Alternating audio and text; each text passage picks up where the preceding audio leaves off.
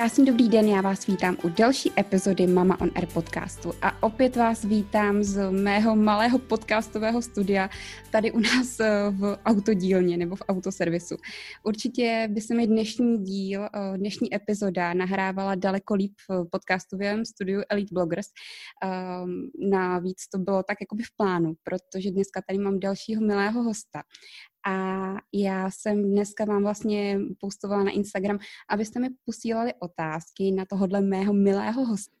Já vítám Lucku Ternovou, eh, která je maminka dvou dětí a já myslím, že bych jí tak přehodila to, aby se představila. Tak Lucko, já vás tady vítám. Takhle online, protože to jsem ještě neřekla, že my jsme se teda s Luckou měli sejít v, v Elite Bloggers, ale bohužel, nebo bohu dík, možná bohu dík za to, že uh, žijeme v online světě a že aspoň ten rozhovor můžeme udělat tou online formou. Tak já vás tady moc vítám, Lucko. Dobrý den. Já vás zdravím, moc děkuji za pozvání. A jinak já jsem lektorka zdravého pohybu a fyziofitness trenérka a zabývám se převážně eh, cvičením maminek eh, těhotných po porodu eh, a obecně rekonvalescencí žen, ženského těla, ale nejenom tím. Mm, já jsem si Lucku sem pozvala do, toho, do téhle epizody hlavně kvůli jednému stěženímu tématu, kterým je diastáza. A myslím si, že v dnešní době už to není tak opomíjené téma, jako tomu bylo dřív. Ale pořád podle mě není um, v tomhle ohledu uh, taková osvěta, jakou bych si ji představovala. A právě Lucka tuhle tu osvětu šíří i pomocí svých kurzů. Takže má mnoholeté znalosti v tomhle oboru. A právě ráda bych uh, jí na tohle téma dneska vyspovídala. Takže budeme se bavit o, o diastáze. Možná uh, bychom tak mohli začít tím, uh, co je ta diastáza, protože hodně žen podle mě vůbec netuší, že co diastáza je, co to znamená vůbec a myslí si, že um, oni s tím nemají co dočinění. Uh, let, kdy uh, maminky vlastně ani netuší, že tu diastázu mají. Tak jestli bych vám mohla takhle přehodit tu vlnu, jestli byste mm-hmm. nás poučila, co ta diastáza je. Určitě. Tak diastáza u žen nebo diastáza po porodu je rozestup přímých břišních svalů. To jsou ty uh, dva pásy svalů, které mm, nám vedou od uh, stydké kosti až po spodní žebra. A samozřejmě vlivem uh, těhotenství nebo vlivem toho rostoucího plodu, jak tlačí zevnitř na bříško, tak se ty přímé břišní svaly rozestupují do strany, což je v těhotenství naprosto fyziologické uh, a ten rozestup se tam udělat musí, uh, aby to miminko mělo kam uh, expandovat, kam růst. A po porodu ta diastáza by se měla sama v horizontu týdnů až měsíců sama zase zpátky stáhnout jakoby vstřebat. Mm-hmm. Ale uh, diastázou trpí i netěhotné ženy. Čím to může být způsobené? Mm-hmm. S diastázou se setkávám buď u, u žen, ale teda zejména u mužů, kteří trpí nadváhou a mají to velké množství nitrobřišního tuku. Diastáza se obecně tvoří ve chvílích, kdy, kdy máme extrémní nitrobřišní tlak, což je což může být to těhotenství, a nebo to může být uh, i, i ta obezita, ten nitrobřišní tuk, který tlačí na, te, na ty přímé břišní svaly a na to vazivo mezi nimi uh, úplně stejně. V tom mhm. těhotenství je výhoda, že ten tlak tam je jenom několik měsíců, ale pokud je ta obezita s tím velkým množstvím nitrobřišního tuku, tak ten tlak tam může být několik let a, a to, ta vazivová tkáň se tam může vážně poškodit.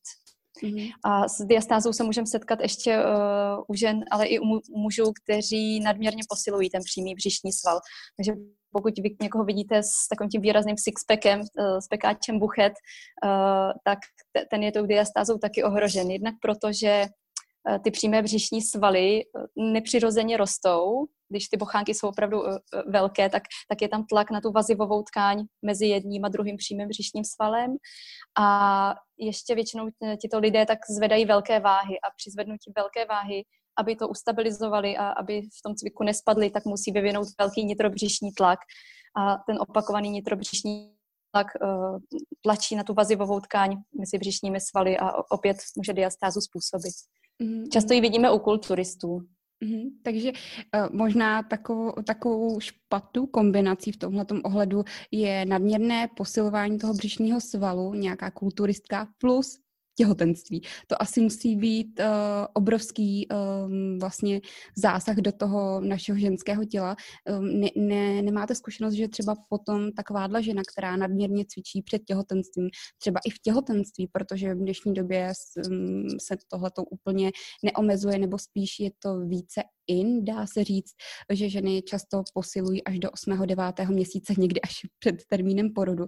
Tak uh, máte zkušenost takovou, že třeba tyhle ty ženy o to víc trpí tou diastázou nebo mají v horším stavu? Nebo jak to je u těchto žen? Uh, obecně se asi nedá říct, uh, že to tak je. Neexistuje žádná studie, která by potvrzovala, že ženy, které víc posilují, no, které posilují silově, nebo naopak, které, které mají neaktivní bříško, mají to hodně vyvalená bříška, takže by trpěly víc diastázou. Nicméně setkala jsem se už s několika ženami, které dělají silový trénink a, a tu diastázu po porodu mají mnohem větší problém stáhnout cvičením a rozhodně se jim nestahuje přirozeně sama, uh, než ženy, které, které cvičí um, nějaké jako jednodušší, ne, ne silové cvičení. Mm-hmm. Uh, Takže jako z mé zkušenosti určitě tam, tam souvislost uh, je. Uh, jak vlastně taková žena, buď teda před těhotenstvím nebo i klidně po těhotenství, může vůbec poznat, že diastázu má, nebo že by ji mohla mít? Uh, jak se diastáza vyšetřuje? Uh, často taky se setkávám s tím, protože sama jsem absolvovala kurz tejpování a tam mnoho těch žen nebo mnoho těch mých kolegyň, který nebyli zdravotnického zaměření a chtěli si jenom udělat tenhle ten kurz, tak vůbec netušili, že tu diastázu po porodu x let po porodu mají, tak uh, mm-hmm. možná bychom mohli našim maminkám dát jenom takovou předvěc, takový, uh, takový um, informační point o tom, že můžou si to vlastně zjistit sami, doma, tak mhm. jednoduše, anebo potom, uh, jakým způsobem popsat, jak se to vyšetřuje, nebo kde mají vlastně hledat tu pomoc. Uh-huh. Uh, jednoduché vyšetření existuje, uh, nebo poměrně jednoduché, uh, nicméně před prvním porodem drtivá většina žen tu diastázu nemá, pokud si ji nenese z dětství. Už netrpělo nějakou, nějakou poruchou Eh, pohybového aparátu od miminka, tak, eh, nebo vývojovou poruchou, tak tu diastázu mít nebude. Takže tím se trápit úplně nemusí. V těhotenství, jak se příško zvětšuje, tak, eh, tak ta diastáza se jim tvořit bude a, a to žena pozná, že když zvedne hlavu, když třeba vstává z postele, odlepí hlavu od madrace, tak vidí, že se jí na bříšku, v polovině bříška udělá taková boule, většinou nad pupíkem vyjede tam taková střížka. Toho se nemusí uh, žena v zásadě děsit, to v těhotenství je to normální, i když dá se to cvičením korigovat a dá se s tím určitě pracovat a je to na místě. Uh, Nicméně uh, po porodu doporučuji ženám, aby si, uh, aby si vyšetřovali, jestli ta diastáza mizí nebo ne, nejdříve po šesti nedělí, protože těsně po porodu tam určitě uh, nějaký zestup bude to, to bříško ještě, eh, nebo je v něm ještě nezavinutá děloha, takže tlačí na ty přímé bříšní svaly. Takže nejdříve po šesti nedělí, spíš doporučuji třeba až dva, tři měsíce po porodu, a ta diastáza se sama samovolně může stáhnout až uh, do půl roku po porodu, takže netřeba panikařit, pokud uh, si ji žena nahmatá. To vyšetření je takové, že se žena položí na záda, pokrčí si kolena, úplně se uvolní, uvolní si bříško, uvolní si uh, paže volně podél těla a odlepí hlavu od podložky, položí si bradu co nejblíž uh, k hrudníku a uh, v tu chvíli už jenom pohledem na břicho může zjistit, jestli se jí tam tvoří ta podobná střížka jako v těhotenství, jestli na tom bříšku, uprostřed bříška nad pupíkem nějaká boulička výjíždí může a nemusí i v případě diastázy. Když tam ta boulička výjíždí, tak je to trošinku horší varianta, ale ta diastáza tam může být uh, i bez té bouličky. Potom si žena uh, položí ruku uh, nebo nahmatá si jeden a druhý přímý břišní sval a mezi tím najde nějakou skulinku. Pokud ta skulinka je zhruba do jednoho, jednoho až půl, jeden a půl centimetru, tak to, to není žádné drama. Zase po porodu je to úplně fyziologický stav a dá se s tím naprosto bez problémů fungovat. Pravděpodobně to nebude mít ani vliv na, na pánevní dno nebo držení těla. Ale co je důležité, tak musíme sledovat hloubku té diastázy. Pokud uh, uh, sahnu mezi ty přímé břišní svaly, a e, ruku, ruku zabořím hluboko do, do bříška, že vyloženě si nahmatáte nebo cítíte, že se vám tam i něco hýbe, nějaký uh, orgán nebo, nebo cítíte uh, uh, tep, tepnu, tak, uh, tak to ideální není. Tam ten, v té diastáze je problém a znamená to, že žena nemá aktivní hluboké břišní svalstvo, ty přímé, uh, příčné břišní svaly, které jsou kolmo na ty přímé.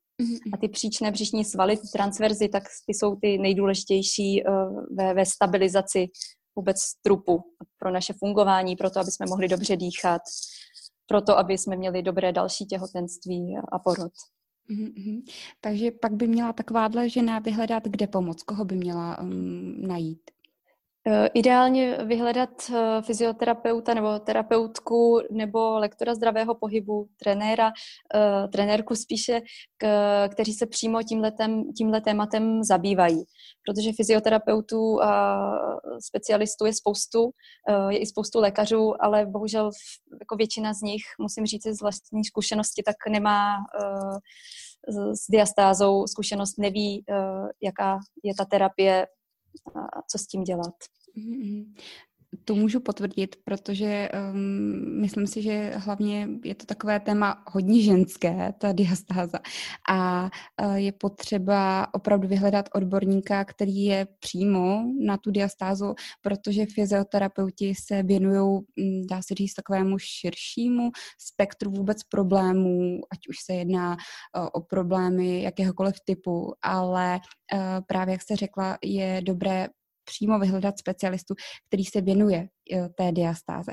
Ehm, další taková moje otázka, co teda s tím, co by nám takový člověk měl doporučit? Eh, já bych ještě chtěla doplnit, eh, že diastáza jako taková eh, nemusí být problém a pokud je to problém, je to jenom důsledek něčeho jiného. Je to důsledek například nefunkčního pánevního dna, hodně povoleného. Může to být ale i důsledek zborcené příčné klenby na nohou. Ten problém můžeme, nebo ten, je to důsledek nějaké, nějakých potíží s kyčlemi, případně potíže s dechem, nefunkční nebo špatně fungující bránice, špatný dechový stereotyp. Takže diastáza jako taková eh, je jenom důsledek eh, něčeho, něčeho jiného. A abych navázala na tu vaši otázku, co by, co by ten terapeut měl následně s ženou dělat, tak uh, ten terapeut nebo terapeutka tak by měli především udělat uh, důkladnou dia- diagnostiku celého těla a zjistit, proč tam ta diastáza je, uh, najít, najít tu příčinu a pracovat primárně s tou příčinou. A obvykle, když řešíme tu příčinu, tak ta diastáza nebo to její vyřešení tak se sveze s tím a výrazně se zmenší. A Případně eh, souběžně může pracovat přímo, přímo s tou diastázou a eh, začíná se vždycky tím, že správně aktivujeme bránici, že se učíme správně dýchat, protože pokud dobře funguje bránice, tak se eh, aktivují i hluboké příčné břišní svaly a ty tlačí na ty přímé břišní svaly a pomáhají zatažení té diastázy. Mm-hmm. Takže aby jsme i pro naše posluchačky možná eh, to tak zdůraznili, že ta příčina vlastně i není primárně diastáza, ale primárně uh, to může být uh, nějaký jiný problém. S jakým problémem se nejčastěji setkáváte? Co řešíte nejčastěji jako tu příčinu? Mm-hmm. Uh, no, ty ženy obvykle přijdou s tím, že uh, je bolí bedra, nebo, nebo že mají problémy s pánevním dnem, eh, většinou nějaký typ inkontinence a, a právě většinou je to po porodu. A jaká je péče o takovou tu ženu? Eh, co vlastně se řeší? Eh, říkali jsme, že primární příčina není diastáza, tak s čím se nejčastěji setkáváte? S jakou příčinou se nejčastěji setkáváte? A co teda potom s takovou tu ženou řešíte? Mm-hmm. Tak ženy obvykle přicházejí s tím, uh, že mají po porodu bolesti zad, uh, nejčastěji bolesti bederní páteře, uh, a nebo potíže s pánevním dnem, mm, často trpí inkontinencí, anebo i nějakým závažnějším, závažnějším problémem. A terapeut by nejdříve měl tedy udělat důkladnou diagnostiku eh, celého těla, zkontrolovat i například příčné podélné klenby, protože ty často se po porodu eh, nebo už během těhotenství a hlavně po porodu eh, propadají, hodně se povolují a můžou být ty příčinou nefunkčního pánevního dna a příčinou té diastázy. A v té terapii následně po diagnostice první, co řešíme, tak je dech a dechový stereotyp. Ten je alfa omega pro to, aby to bříško správně fungovalo a aby ta diastáza se začala léčit a, a zacelovat. Protože když správně aktivujeme bránici a správné brániční dýchání, tak ta bránice bude s každým nádechem tlačit uh, do bříška, bude, uh, bude stimulovat šikmé břišní svaly a ty hluboké příčné břišní svaly, ty budou tlačit na um, tou stimulací na přímý břišní sval a diastáza se tím začíná stahovat. A začíná se stahovat i to vazivo mezi, mezi přímými břišními svaly. Ještě musíme také uh, při té diagnostice zjistit, a, a to je jako velice těžké, a často to zjistíme až v průběhu těch terapií, uh, jestli uh, bylo narušené to vazivo mezi přímými břišními svaly v těhotenství.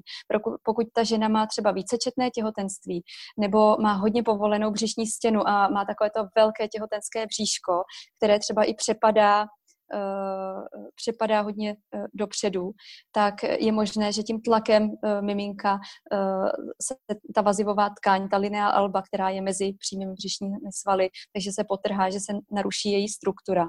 A, a pak to stahování diastázie uh, je mnohem těžší než u ženy, která, která má tu, tu vazivovou tkáň pružnou a třeba i geneticky ji může mít pružnější než, než jiná žena. Mm-hmm. Takže pracujeme i s tímto. A kdy nejčastěji k vám ty ženy přicházejí? Um, je to půl roku po porodu, nebo máte to nějak vytipované, nebo každá žena jinak, nebo um, je nějaké období, kdy se ty ženy začnou o toho zajímat? Kdy jim začnou právě už vadit ty bolesti zad a ty další problémy? Já rok od roku pracuji s více a více těhotnými ženami, takže se snažím dělat tu osvětu už od začátku těhotenství, už v prvním trimestru. A s tou diastázou pracujeme v průběhu celého těhotenství. Eh, takže tyhle ty klientky uh, v ideálním případě ke mně přijdou hned po šesti nedělí, diastázu zkontrolujeme, uh, zkontrolujeme obecně uh, funkčnost břišních svalů, pánevního dna, tam se jich na, na jejich pocity, jestli mají bolesti zad a podobně.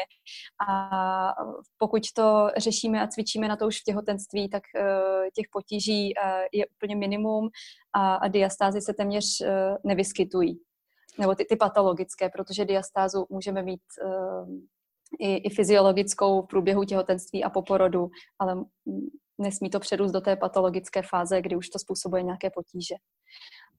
Potom e, ženy, ty, které diastázu tu patologickou, že jim přináší nějaké potíže, tak, e, které jí mají, tak ke mně přichází nejdříve půl roku po porodu i později, i, i roky po porodu, protože mají už chronické bolesti zad nebo opakující se potíže s pánevním dnem a, nebo ta diastáza je, je zlobí i esteticky. Takže se na mě obracejí a řešíme to. Mm-hmm. Takže není výjimkou to že, to, že by se žena vracela třeba, nebo vás kontaktovala několik let po porodu, nebo mm-hmm. po několika porodech.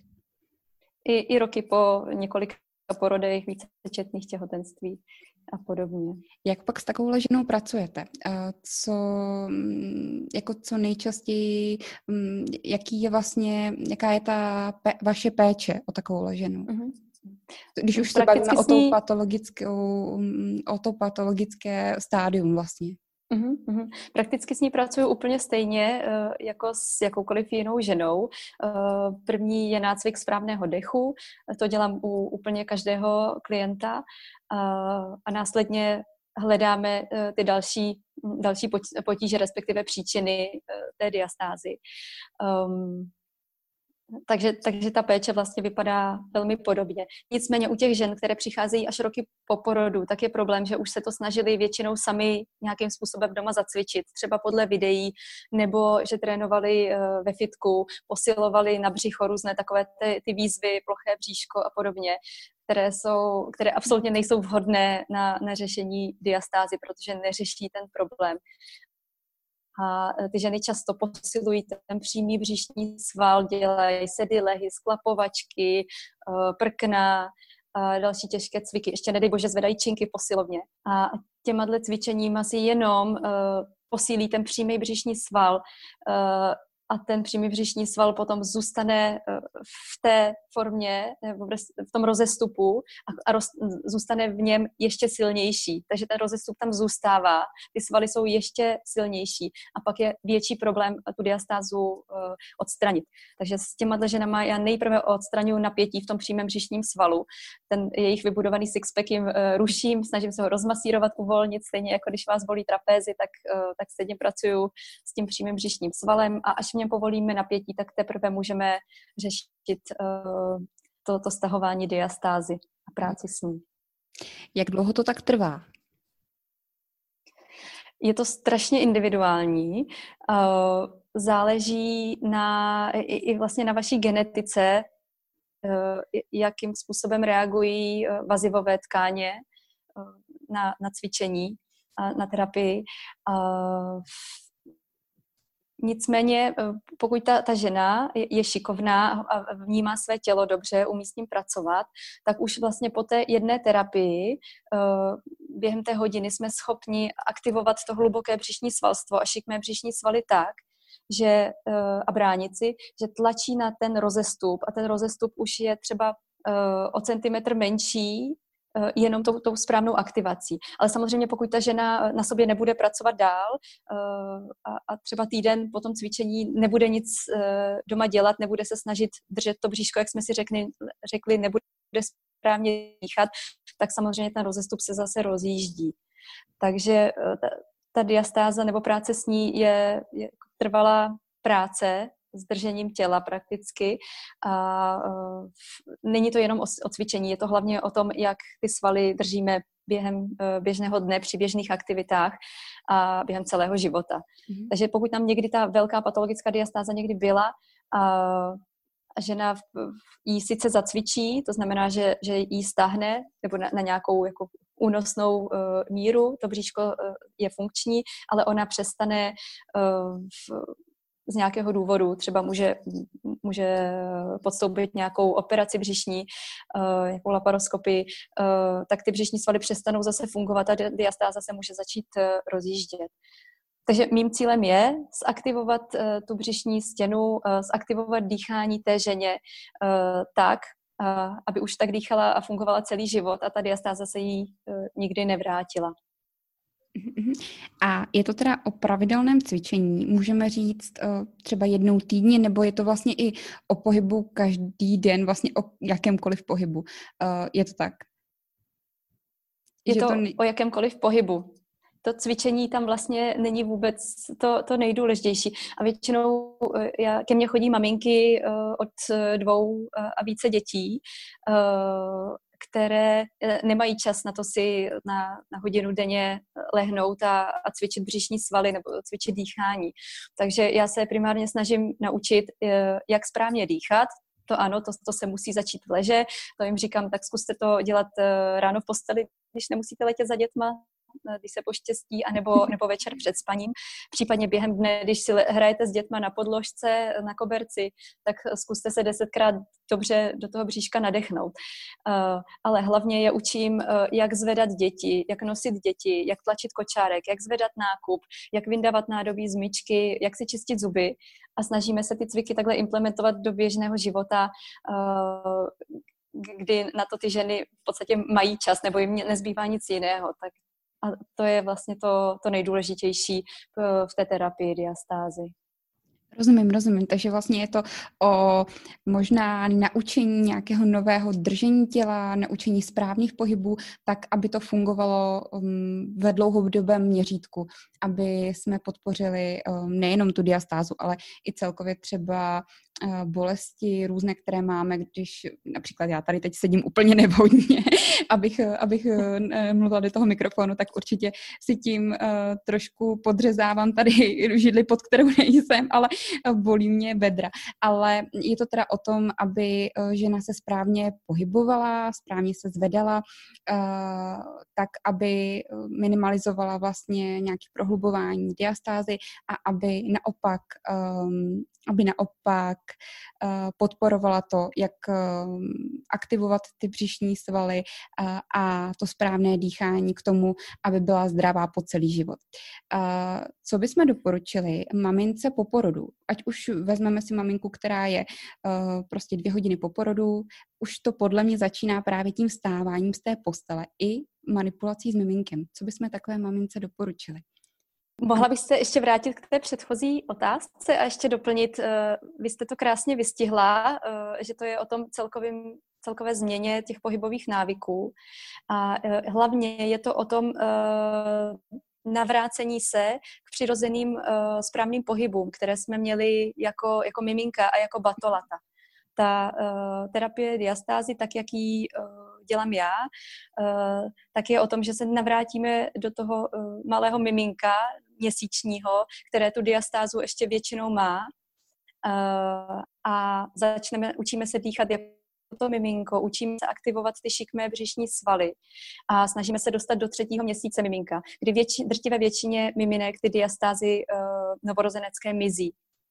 A tak, takže přesně to, to my z těch maminek děláme tříměsíční miminka a, a je to skvělý, protože ta maminka má to miminko vždycky vedle sebe doma a může se učit uh, od něj a uh, hejbe nožičkama, ručičkama stejně, snaží se dýchat uh, do bříška a může se jim uh, inspirovat.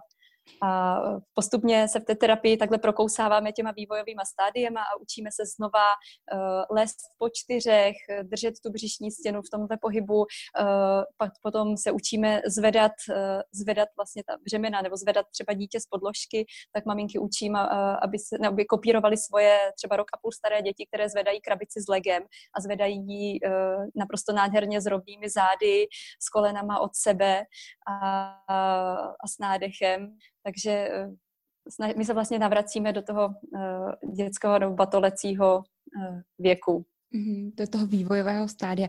To je úplně krásná myšlenka, jak jste to teď řekla, že vlastně maminka se může učit společně s tím miminkem uh, se učit uh, to, co zapomněla, nebo vlastně my vlivem toho, že právě sedíme u notebooku, nebo jsme většině na telefonu, uh, máme prostě špatné ty pohybové návyky, tak uh, je krásné, že teda tady to maminky učíte a znovu je to vlastně učíte a oni se to můžou učit s tím miminkem. No, když takhle nad tím přemýšlím, je to vlastně jako by úsměvný, ale je to, je to hrozně, hrozně hezká myšlenka, to se mi hrozně líbí. Tak, uh, to jsme teda probrali, probrali tuhle tu část. Uh, já bych to ještě chtěla vrátit jenom do té porodnice. Uh, co můžeme takové mamince, aby ona vlastně minimalizovala nějaké prohlubování té diastázy, nebo aby právě jsme jí mohli říct, co například nemá dělat, jak se nemá pohybovat, co takové, jak, jak takovou maminku instruovat. My třeba jako porodní asistentky, když s maminkou stáváme po porodu, tak jí hlavně říkáme to, nebo já to aspoň jsem tak vždycky dělala, že hlavně ať nezapojuje právě ty přímé břišní svaly, aby neprohlubovala uh, tu diastázu. A je to o tom, že má stávat tak, jako vlastně uh, jak bych to vysvětlila, jako když, no vidíte, teď eh, řík, říkala jsem to milionkrát a teď to tady do podcastu nemůžu říct. Uh, říkáme to tak vlastně, že ať kopíruje ten přirozený, přirozené vstávání, tak jako kdyby stávalo, mi, mi, ne miminko, ale batolep. Takže i tady to vlastně je dobré instruovat tímhle tím způsobem maminky, aby oni minimalizovali ty nějaké rizika prohlubující se diastázy. Co byste ještě vy jako uh, zkušená v tomhle oboru doporučila maminkám po porodu? Ať už se teda bavíme o vstávání nebo i o uh, nošení, zvedání miminek. Uh, co by měli, co by neměli dělat určitě? tak vy jste zmínila to vstávání, tak je to přesně tak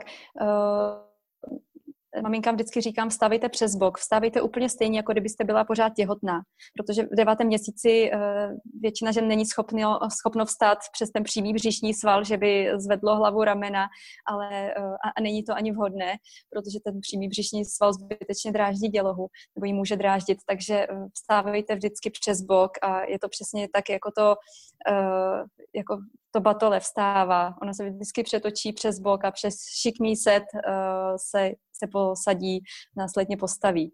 Takže eh, stávejte přes bok, to je to hlavní. A co maminka po porodu už v porodnici eh, může dělat, nebo jak s, tou, s tím rozestupem a s tím bříškem může pracovat, tak je to, že do něj může začít dýchat a může zač- začít do toho bříška dýchat i když je po vaginálním porodu, ale i po sekci, uh, protože je potřeba ty břišní svaly začít pomaličku probouzet.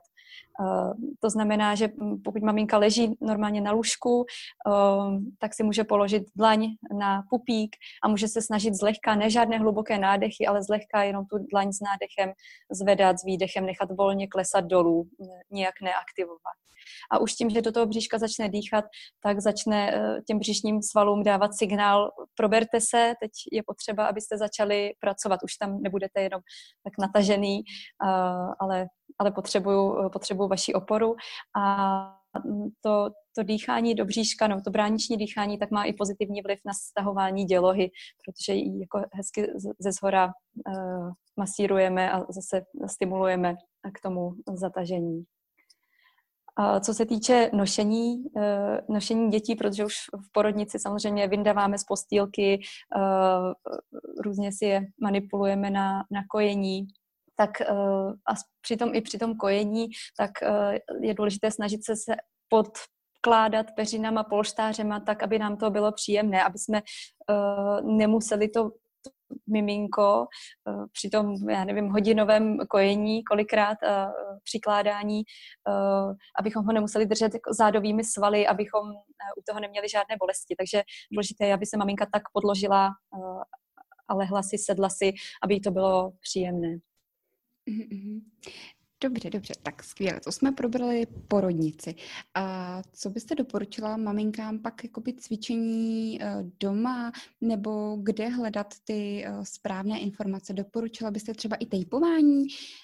V ideálním případě by se maminka o tom, jak má cvičit po porodu eh, v šesti nedělí a po šesti nedělí měla informovat už dopředu. A měla by mít nějakou fyzioterapeutku nebo, uh, nebo trenérku, která je v tom tématu uh, vzdělaná a, a zná tu ženu, zná její tělo a poradí cviky uh, na, to, na to šesti nedělí. A to nebudou žádné cviky la prkno, nebude to žádná yoga, Eh, žádné sedy lehy, ale budou to přesně ta dechová cvičení, eh, pomalá aktivace těch šikmých břišních svalů, eh, právě pomocí těch poloh třeba vývojových, pomalé zvedání nohou, leže na podložce a podobně. Takže ideálně informovat se už předem.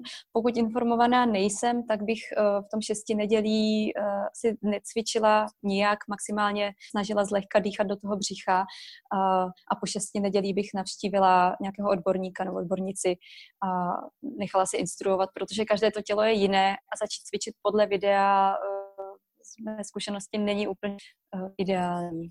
Mhm, mhm. A co tejpování v souvislosti s diastázou? Jaký máte na to názor nebo vůbec uh, praxi? Uh, já osobně netajpuji, ale uh, mám kolegyně, které to dělají, za kterými uh, ženy nebo své klientky posílám. V těhotenství jsou chvíle, kdy to doporučuji, kdy už ty ženy opravdu cítí velký tlak třeba v oblasti pupíku a hrozí tam nějaká kýla. Případně, eh, když ta žena v těhotenství má kašel nebo, eh, nebo alergie, kdy eh, tím kýcháním a kašláním ještě zvětšuje nitrobřišní tlak, tak tam taky to doporučuji zatejpovat.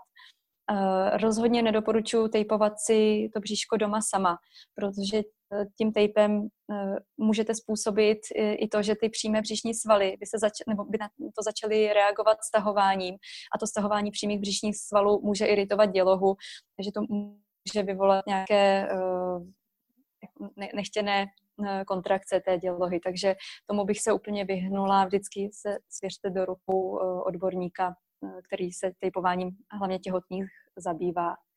Co se týče poporodu, nebo pokud už je nějaká ta patologická diastáza, tak uh, tejpy jako podpůrné uh, doporučit můžu, ale ne úplně každému. Uh, ten tape je um, ne úplně pasivní podpora, uh, ale, ale uh, nenutí vás úplně ke správné aktivitě toho bříška. Uh, vy pokud si vezmete nějaký třeba i, i pás, který diastázu stahuje, nebo tam dáte nějaké tejpy, tak, uh, tak to pracuje pasivně a vy se vlastně vědomě nesnažíte s tou diastázou nebo s tou břišní stěnou pracovat. Takže jako podporu nebo u hodně vypouklých bříšek s velkou diastázou, eh, tak ano, podpora při cvičení je to super, ale rozhodně ne na, na celodenní uh, nošení, ať už je ten, to ten pás nebo, nebo ten tape. Mm-hmm. No právě uh, já často se setkávám s maminkami, který mají pocit, když jim zatejpují to bříško, takže vlastně tím ta práce začíná a končí, že, um, tím tape, že ten tape to vyléčí v úvozovkách a to se vždycky jim snažím říct, že určitě to není o tom tejpu, ale je to o, o nich samotných, jak právě s tou diastázou budou pracovat, takže potvrzujete i to samé, co já říkám maminkám, je to tak?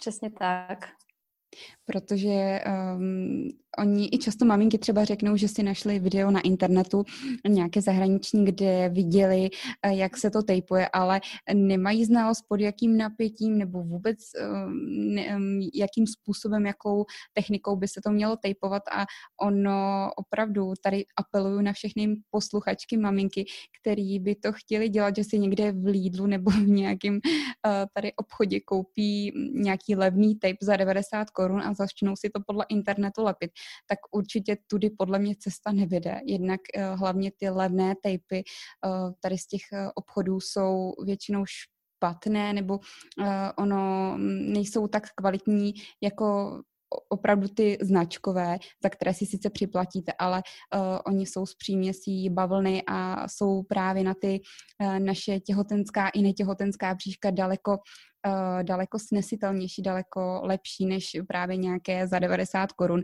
A určitě to maminky, um, nechci podceňovat maminky, ale uh, je opravdu lepší se svěřit někomu zkušenému do péče, protože tohle to není úplně sranda. Zavěžela jsem i maminku, která mi řekla, že si zatejpovala takhle bříško uh, jakoby vlivem toho, že měla prestagienty, měla uh, časté poslíčky a uh, ne, že by si to určitě, jako zase si myslím, že tím tapem si člověk jako neublíží, ale uh, zatejpovala si to teda šíleným způsobem, když mi to ukazovala Nevím úplně, už si nepamatuju, kde, kde našla to video nebo podle, podle čeho si to tejpovala, ale měla i zarudlá místa, že ono si lidé neuvědomují to, že před tou aplikací vůbec toho tejpu se musí nějak ošetřit uh, ta kůže, uh, že prostě jsou k tomu růz, jakoby, um, určitá jakoby doporučení a nemůže si to tejpovat tak nikdo sám doma v obýváku bez jakýkoliv znalostí. Takže to je jenom takové malé info k tomu, těm tejpům. Já bych se chtěla zeptat na další otázku. Když teda vezmeme si maminku po porodu nebo ženu po porodu, která je několik měsíců i roky po porodu a ta diastáza se um, nelepší, uh, co vy říkáte jako odborník na operaci, uh, jako to nejkrajnější řešení? Eh, ještě jsem nezažila takovou klientku, se kterou by se nedalo pracovat a to už jsem měla i klientky, které měly diastázu 7-8 cm. To je ohromný rozestup a ta bříška opravdu vypoukla. Eh, naopak mám zkušenosti s klientkami, které abdominoplastiku a to sešití přímých břišních svalů absolvovaly a eh, vždycky u každého z těch případů jsem zažila nějakou komplikaci komplikaci eh, nebo poměrně závažnou komplikaci pro běžný život. Eh, jednak, když vám ten přímý břišní sval nebo ty přímé břišní svaly seší, tak oni nerespektují uh, nikdy fyziologii vašeho těla nebo to, to, co je pro to zahojení vašeho těla dobré. A to může být i třeba centimetrový rozestup. A oni je sešijou ty svaly úplně, ten rozestup tam není žádný a pak vám to břicho může strašně často křečovat, ten přímý břišní sval, třeba při tom, že se ohnete na zem pro dítě a najednou, jak on je nepřirozeně moc ve velkém napětí a vy ještě to napětí zvýšíte tím, že zvedáte dítě, tak uh, ten sval může jít do křeče. Už jsem se setkala i s tím, že uh, našili špatně pupík, uh, asi 2 cm od středu a to, to, to bříško celé jako nebylo, uh, ten vnitřní, ten šef, tak uh, nebyl uh, rovný, nebylo to symetrické, takže ta, té uh, ženě neustále rotoval hrudník, uh, nebo byl v rotaci, taky to způsobovalo bolesti zad. Takže z mého pohledu se téměř každá diastáza zacvičit dá. A i s centimetrovým až 3 centimetrovým rozestupem můžete žít úplně v pohodě, nemusí vám to uh, způsobovat žádné potíže, pokud ty svaly okolo fungují správně. Takže i to vazivo uprostřed mezi přímými břišními svaly může být ve špatné kondici, ale to okolo, pokud funguje uh, správně, to bříško je funkční, tak ta diastáza vůbec uh, ničemu vadí. Jediný uh, případ, kdybych uh, tu abdominoplastiku doporučovala, tak je ten, kdy ta vazivová tkáň je hodně stenčená a ní opakovaní díly. Ta díla samozřejmě hrozí její ustřinutí a je, riziková, tak v tom případě uh, bych to řešila s chirurgem. Mm-hmm. A tak to jsou většinou už nějaké mm, predispozice k tomu, že už většinou k tomu žena tíhne vlivem nějakých genetických Jaká je prevence? Co bychom měli ženám vůbec všeobecně doporučit, aby se vyhly nebo aby minimalizovali právě vznik diastázy? Prevence je ten uh, správný přirozený pohyb, ten, co jsme měli uh, v dětství a pak jsme ho sezením ve škole a v práci uh, ztratili. Uh, to znamená správný dech, správný dechový stereotyp, uh, snažit se vykonávat co nejvíc přirozeného pohybu, uh, chůze, pokud cvičení třeba v posilovně, tak, eh, tak ho provádět správně právě podle těch eh, správných pohybových vzorců a stereotypů. Mhm. A pro ženy v těhotenství tak uh, nenechat usnout bříško. Prostě pořád s těmi břišními svaly pracovat, vědomně, vědomně s nimi pracovat, nezapomenout na ně, a samozřejmě pod, eh, pod nějakým vedením eh, se zkušeným, se zkušeným lektorem, pokud nejste žena, která to svoje tělo má opravdu navnímané a, a ve cvičení se vyzná. Vy taky ve svých uh, kurzech tohleto všem, všechno, že nám říkáte, uh, je to kurz zaměřený uh, tedy hlavně pro ženy netěhotné, ne, nebo um, takhle, um, ženy, které nejsou těhotné, nebo které jsou těhotné, nebo všeobecně ty kurzy jsou pro kaž- jakoukoliv ženu? Já pořádám workshopy, jeden se jmenuje Pohyb a těhotenství a tam právě ženy učíme správně dýchat, eh, správně se eh, hýbat a to nejenom eh, při sportu, ale i v těch běžných činnostech. A tam je právě o diastáze a její prevenci, o prevenci té patologické diastázy tam mluvíme. A pak mám následně workshopy, jak vyzrát na rozestup břišních svalů po porodu a nejen po něm. A tam chodí samozřejmě ženy už, které jsou dva měsíce až roky po, po porodu, takže tam už většinou řešíme ty následky. Mm-hmm. No a co teď v době koronavirové? Máte nějaké workshopy, eh, jak to, nebo převedla jste eh, všechno do onlineu? Je možné vás nějakým způsobem mm, kontaktovat v souvislosti mm-hmm. s poskytnutím těch služeb? Nedělám už teďka, nebo v koronavirové době nedělám hromadné mm. workshopy, ty skupinové lekce, protože přes obrazovku neohlídáte, nebo není tam ten, ten individuální přístup, ale dělám online konzultace a cvičení a s ženami i těhotnými, i, i po porodu tak pracuji. Ta péče samozřejmě není taková, jako když tu ženu mám pod rukama, můžu na ní šahnout, můžu jí nějak pomoct uh, mu ulevit uh, třeba masáží, ale uh, myslím si, že uh, ta pomoc je i tak, uh, i tak velká, že i přes tu obrazovku jsme schopni s tím břišním svalstvem pracovat a, a i uh, diastázu i během té jedné hodiny, jak jsem říkala na začátku, tak jsme schopni uh, tu diastázu zmenšit tou správnou aktivací a jde to i přes obrazovku. Mm, tak to je skvělé, to jsme chtěli slyšet. Ještě jenom takovou podkapitolou bych se chtěla zeptat na diastázu u dětí. Říkali jsme, že vlastně do těch plus minus tří měsíců je fyziologická. Co potom, když to dítě má takové to vypouklé bříško a maminka si to všimne? Co se s takovými dětmi dělá? Pokud zjistíme, že to miminko diastázu má a je starší třech měsíců, tak je ideální navštívit fyzioterapeutku dětskou, která se zase tímhle tématem zabývá nebo umí s malými miminky pracovat. Samozřejmě můžeme to odhalit i u dvou letého dítěte nebo i, i u staršího a tam zase navštívit uh, dětskou fyzio uh, a, a, a pracovat s tím. Zase ne, ne každý fyzio umí to dítě natchnout, takže uh, občas si uděláme kolečko i po pěti terapeutech, než najdeme toho pravého, ale určitě stojí uh, za to uh, toho terapeuta najít a něco s tím dělat. Mm-hmm. Protože uh, samozřejmě to potom může mít následky uh, do dospělosti. Přesně, to si chci zeptat. Uh, jaké následky to může mít pro to dítě, když se to neřeší, mm. když maminka na to nepřijde, pediatr na to nepřijde?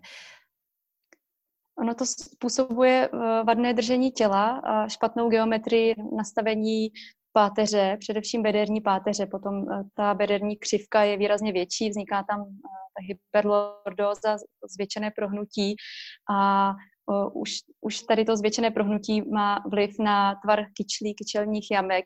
Ten tvar kyčelních jamek se tvoří až do 15. roku života. Takže vlastně celé čím špatně herní páteř, tím pádem tamky se nám špatně vyvíjí a v dospělosti to může vyústit v nějaké bolesti kyčlí eh, nebo třeba i dysplazii kyčelních kloubů, že ty jáky nejsou eh, uzavřené tak, jak mají být, ale jsou hodně otevřené. Mhm, A bolesti, myslíte, že to dítě může mít eh, nějaké bolesti nebo pak další, další um, neduhy to sebou nese? Myslím si, nebo nesetkala jsem se s tím, že by dítě eh, kvůli tomu mělo nějaké bolesti, nebo že by eh, vadné držení těla u dítěte způsobilo nějaké bolesti. Myslím si, že to je částečně i tím, že, že to dítě má úplně jinde pozornost, že my dospělí uh, jsme už naučení se mnohem víc pozorovat a tu bolest snímat, protože to na nás chrlí i reklamy a, a chtějí, aby jsme pozorovali každou bolístku. Uh, takže ne, ne, nesetkala jsem se s tím, že by u toho dítěte to mělo tenhle problém, ale uh, třeba diastáza u dítěte může způsobit uh, valgózní, takové ty uh, vtočené kotníky a uh, plochou nožičku. Uh, což zase pro to dítě asi nebude bolestivé, ale uh, budou se řetězit uh, problémy potom do dospělosti.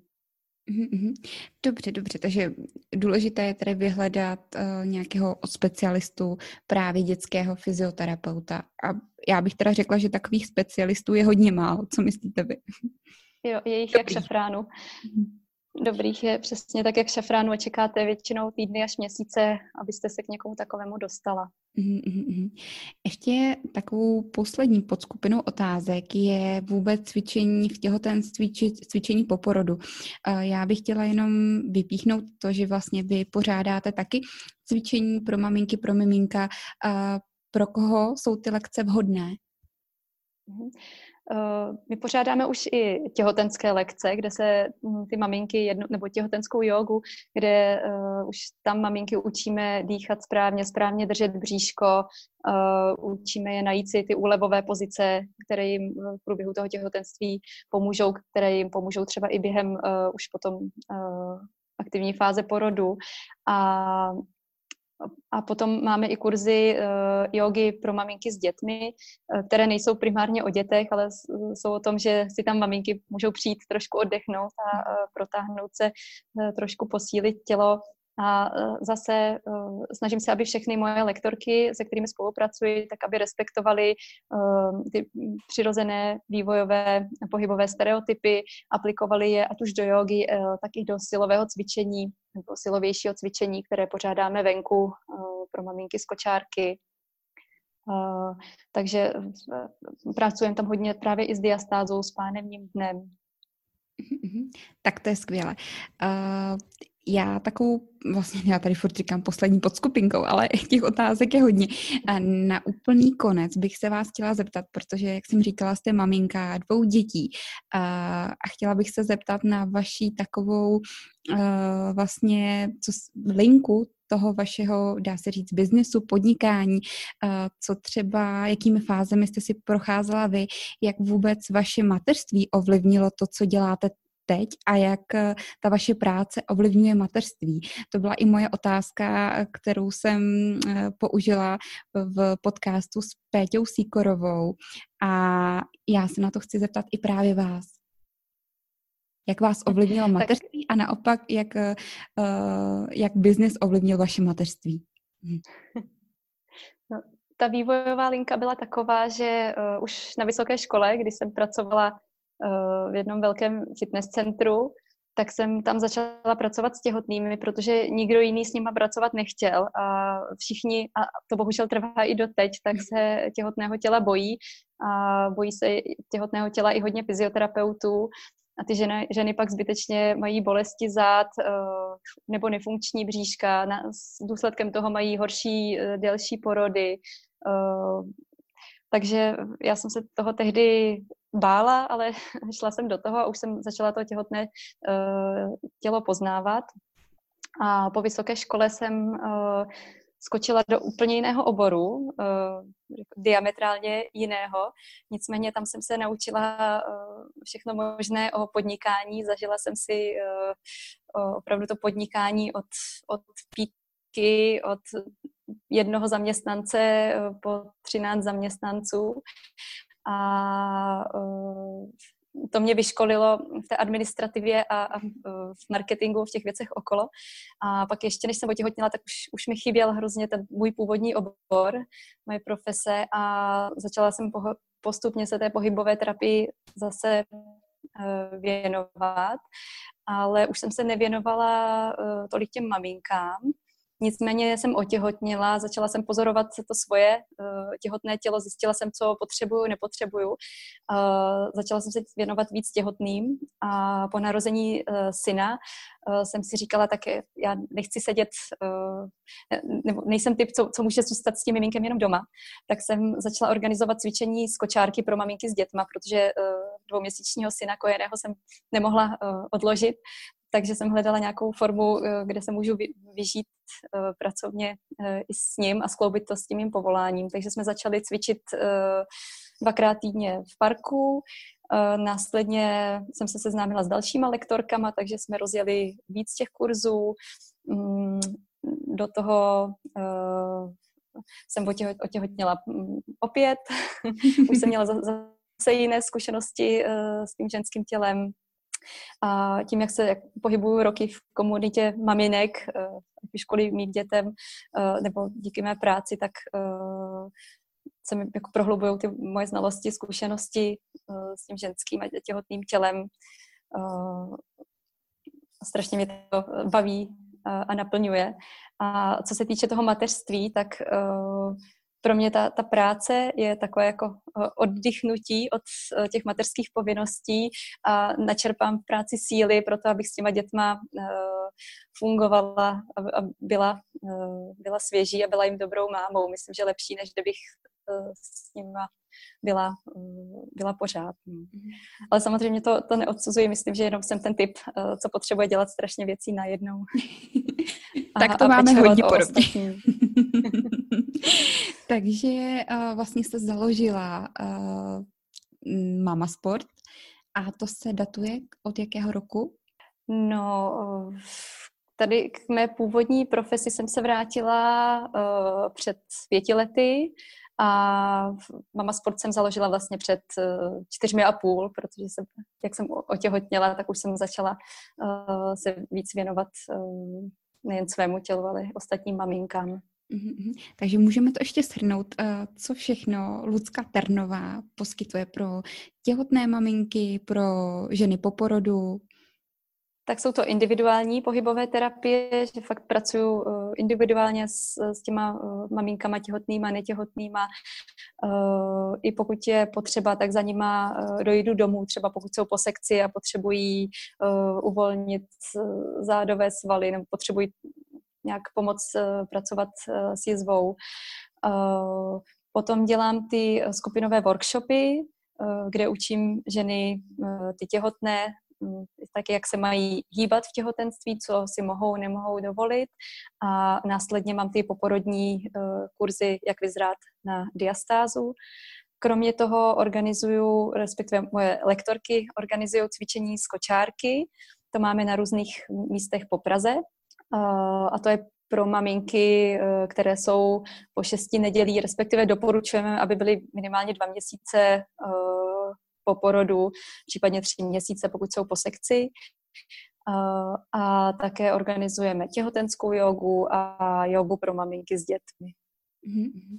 Tak jo, tak uh, slyšeli jste, um, určitě můžete využít jakoukoliv službu Lucky. Uh, já si myslím, že to je pro dnešní podcast asi všechno. Teď já se podívám do mobilu, co jste mi psali za otázky, co by vás zajímalo, na co by Lucka měla odpovědět. Ještě jestli mohu, eh, Určitě. tak tomu v současné, v současné době ještě uh, pořádám uh, ty online konzultace, protože situace je taková, že to jinak nejde a je opravdu spousta maminek, těhotných, netěhotných, které um, potřebují nějakým způsobem pomoc nebo ze sebou chtějí něco dělat.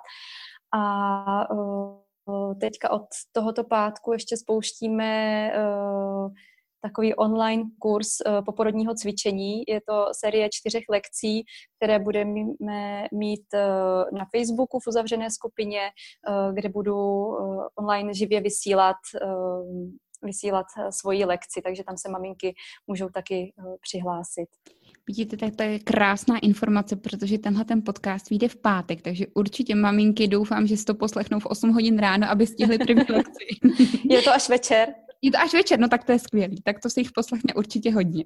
Uh, já se koukám na ty otázky, projíždím je tady a vlastně většina z nich uh, se týkala té diastázy a o tom jsme vlastně skoro všem mluvili.